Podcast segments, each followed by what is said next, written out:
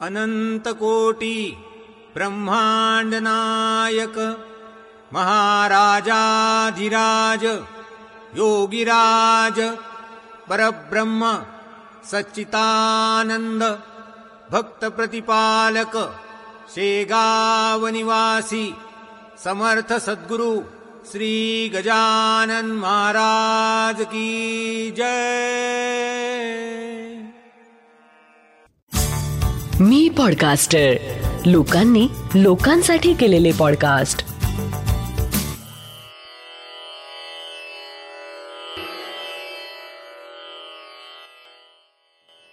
श्री गजानन महाराज की जय. श्री गजानन अनुभव ह्या पॉडकास्टचा हा भाग पंच्याण्णव. भक्तवत्सल करुणाघन समर्थ सद्गुरू संत गजानन. जय गजानन. आयुष्यात संकटाची चाहूल लागणे प्रत्यक्ष संकट येणे आणि संकट येऊन गेल्यानंतर त्या परिस्थितीतून बाहेर येऊन समर्थपणे उभे राहणे. अशा सर्व प्रसंगात जर सद्गुरूंचा कृपाशीर्वाद आपल्या पाठीशी असेल तर त्या प्रसंगाला आपण धैर्याने सामोरे जाऊ शकतो. मी सौ नर्मदा संजय ढवळे. माझ्या आयुष्यात समर्थ सद्गुरू श्री गजानन महाराजांच्या भक्तीचा उदय झाला तो क्षण मी खूप भाग्याचा समजते. आयुष्यात कुठलीही गोष्ट घडून यायला काहीतरी निमित्त होत असतं. एकोणीसशे अठ्ठ्याण्णवची गोष्ट असेल तेव्हा आमच्याकडे चोरी झाली. अशा प्रसंगात माणसाचं मन स्वाभाविकपणे अस्वस्थ होतं. तसं ते माझंही झालं. आमच्या शेजारच्या बाईंनी त्या प्रसंगी मला सुचविलं की रेशीमबाग येथील गजानन महाराज मंदिरात आपण श्री चंद्रशेखर वराड पांडे कमलासूत यांना भेटू. त्याप्रमाणे आम्ही त्यांना भेटलो. तेव्हा त्यांच्याशी झालेल्या बोलण्यातून मला समाधान झालं आणि मी गजानन महाराजांची भक्ती करू लागले. कमलासुतांचं म्हणणं असं की चोरी झाली तर ती महाराजांची इच्छा. महाराजांची इच्छा असेल तर आहे त्यापेक्षा दुप्पट देतील. त्यांच्या या वाक्याने मला खूप धीर आला. तिथून मी रेशीमबाग गजानन महाराज मंदिरातील नियमित उपासक झाले. आमच्या घरापासून मंदिर बारा पंधरा किलोमीटर आहे.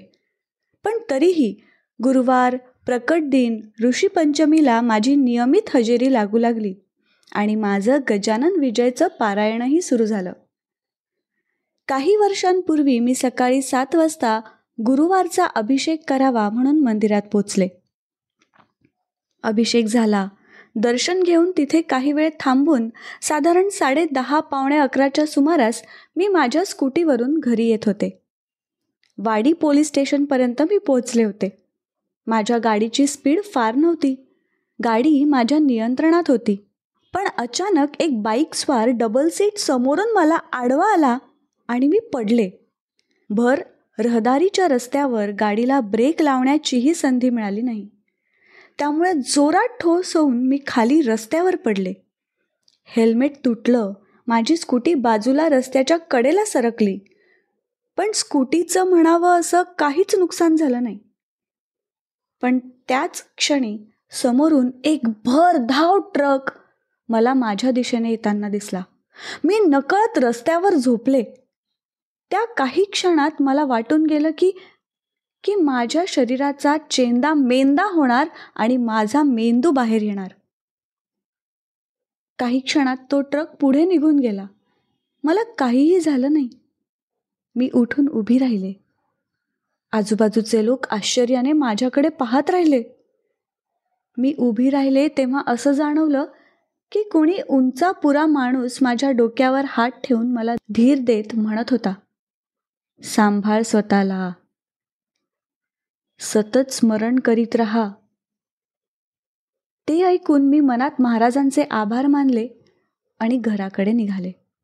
घरी आल्यावर ती घटना तो अपघात आठवून मला थंडी वाजून ताप भरला पण दोन चार दिवसात सद्गुरूंच्या आशीर्वादाने सर्व काही ठीक झाले.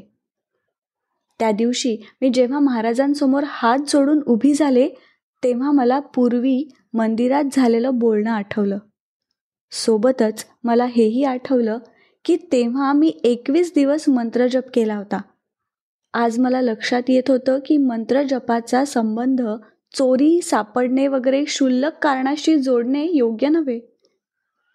त्याच नामस्मरणाने मला आज संकटात उभे राहण्याची शक्ती प्राप्त झाली होती. याशिवाय त्या दिवशी मंदिरात एक विषय असाही झाला होता. कमलासूत बोलले होते तुमच्याकडे बाळकृष्ण जन्माला येईल. तुम्हाला मोठी मुलगी आहेच तिला भाऊ होईल. वीस जुलै दोन हजारला मला मुलगा झाला. त्याचं नाव मी राजराजेश्वर ठेवलं. राजराजेश्वरविषयीही एक विलक्षण अनुभव गजानन महाराजांनी माझ्या स्मरणात नित्याकरिता नोंदवून ठेवला आहे. आमचा राजेश्वर दिसायला गोंडस अंगात भरलेला. कुणीही लोभानं उचलून घ्यावा असा होता. पण तीन वर्षांचा झाला तरी बोलत नव्हता. वरून त्याची तब्येत सारखी बिघडू लागली. माझ्या असं लक्षात आलं की दर महिन्यात अमावस्येच्या आसपास त्याची तब्येत बिघडते आहे. उलट्या जुलाब वगैरे त्रास त्याला हमखास होतोय. मग खूप प्रकारचे उपाय झालेत. अगदी दोरे दुपारे तावीजपासून वेगळे वेगळे उपाय झाले. पण तब्येतीला आराम नव्हता. त्याच्या या तब्येतीमुळे आम्ही चिंताग्रस्त झालो. मग एक दिवस डोक्यात विचार आला आता हे सर्व गजानन बाबांवर सोपवावं. गजानन विजय ग्रंथात मी वाचलं होतं. दशमी एकादशी द्वादशीला हा ग्रंथ जो वाची भला अनुपम येईल भाग्य त्याला श्री गजानन कृपेने. गुरुपुष्य योगावरी जो याचे पारायण करी. बसून ऐक्या आसनावरी. राहुनिया शुचिरभूत. त्याच्या अवघ्या मनोकामना खचित होतील पूर्ण जाणा. मग आम्हा दोघा नवरा बायकोंनी ठरविलं की महाराजांजवळ बसून गजानन विजय पारायण करावं. आता मला नेमका महिना आठवत नाही. दोन हजार चारचा तो गुरुपुष्यामृत योग होता. गुरुपुष्यामृताला सकाळी पारायणाला बसावं या हेतूने आम्ही बुधवारी रात्रीच शेगावला पोचलो. मंदिराच्या पश्चिम दरवाजाजवळ यांची मावशी दिंडोकार म्हणून राहते. पोथीत दिंडोकार म्हणून जो उल्लेख आहे त्याच कुटुंबातील हे. माझे मावस सासरे महाराजांच्या मंदिरात फार पूर्वीपासून सेवेत होते. तेव्हाच त्यांची चाळीस वर्षांहून जास्त सेवा झाली होती. त्यांचा मुलगा गणेश दिंडोकार जो आज महाराजांच्या मूर्तीजवळ सेवेत आहे तो त्यावेळी लहान होता. आम्ही त्यांच्याकडेच उतरलो. त्या दिवशी सकाळीच आम्ही गादीच्या तिथे महाराजांचा अभिषेक पाहिला आणि सकाळीच महाराजांसमोर पारायणाला बसलो. लहान राजराजेश्वर कडे लक्ष देण्यासाठी त्याची मोठी बहीण.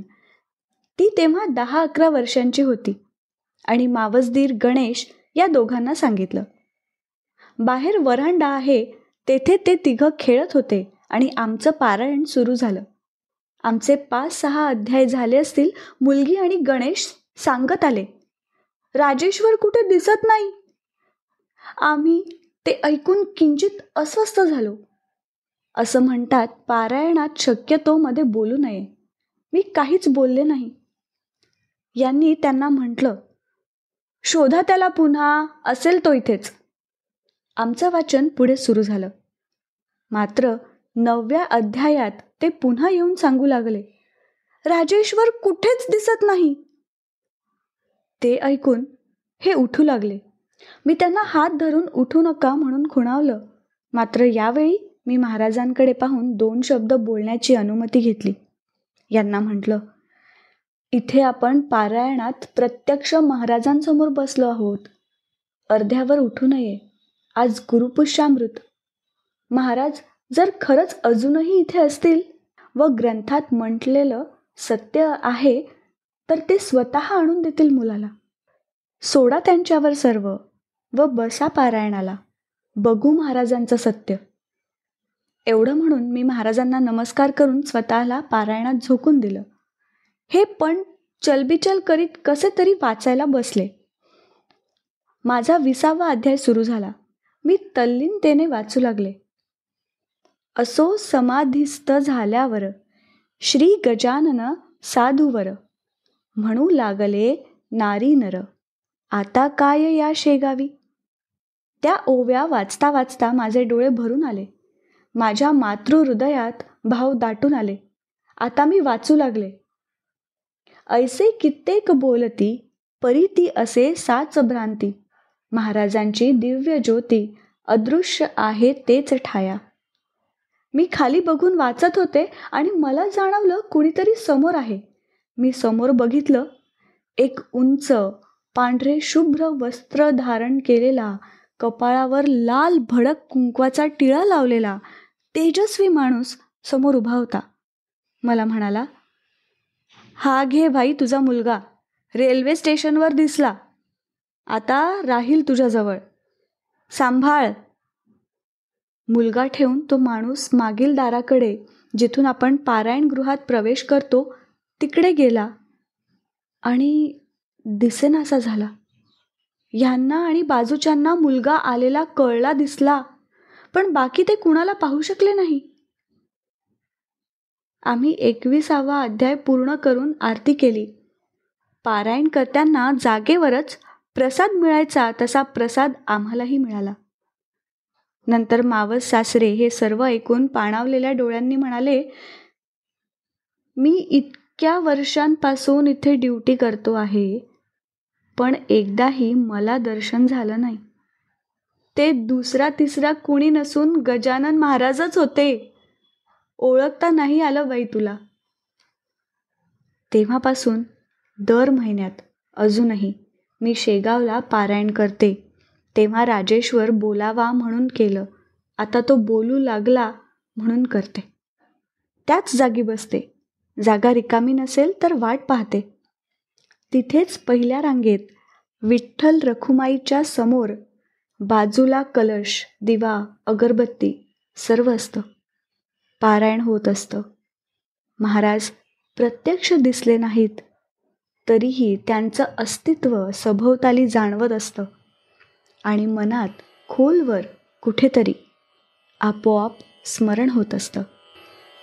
श्री गजानन श्री जय गजानन जय गजानन श्री गजानन श्री गजानन जय गजानन. जय गजानन जय आत्ता आपण ऐकलात हा अनुभव आहे सौ Narmada Sanjay Dhawale defence gate Amravati road Wadi Nagpur यांचा.